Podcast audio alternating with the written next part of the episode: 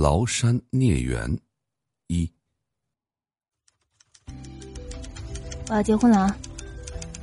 嗯嗯，你居然都脱单啦！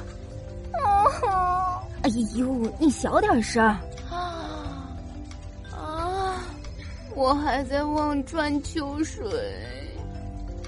简直是没天理啊！就你这毛躁性格，谁敢娶啊？不行，我们要在你领证前来一场说走就走的旅行。哎，我说完没等我反应，他就朝经理室跑去。本来想多请几天假，去远一点的地方，但经理看到我们两人同时请假，很是不爽，说什么也不肯放行。最后好说歹说，给了三天假。这下常欣欣犯了难，去桂林，时间显然是不够；去其他就近的地方，四五月的季节也没什么可看的。去哪儿好呢？正愁着，我想起前不久从电视里看到关于青岛啤酒节的介绍，想想那里也是海滨城市，还有着著名的崂山。小时候看的动画片《崂山道士》。不就取材于那儿吗？于是就和常欣欣提议，就去青岛。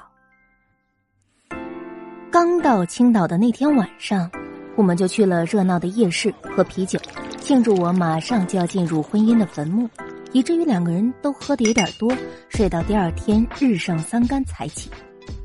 刚到崂山山脚下，常欣欣一下就兴奋起来了，估计那酒劲儿还没醒呢。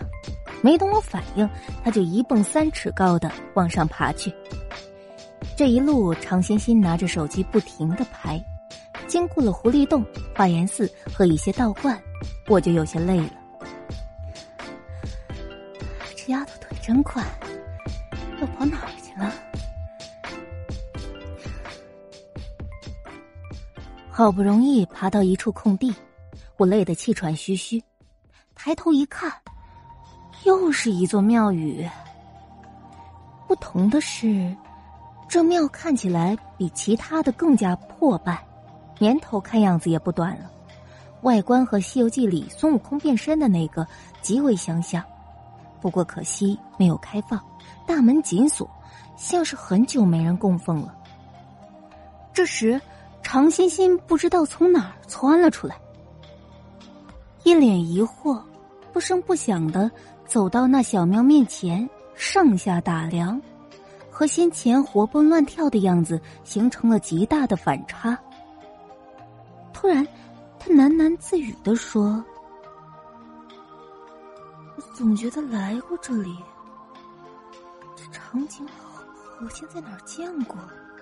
”你这是昨晚喝酒喝多了，出现幻觉了吧？看常欣欣在那儿发呆。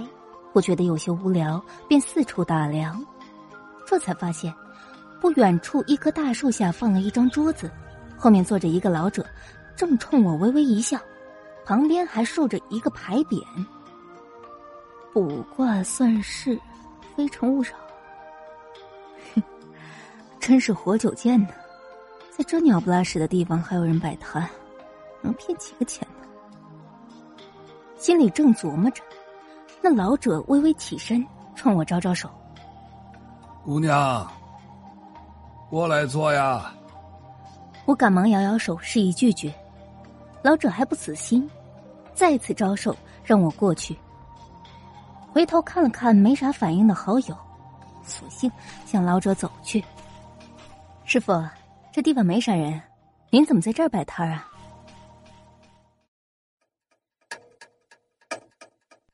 本集播讲完毕，感谢您的收听。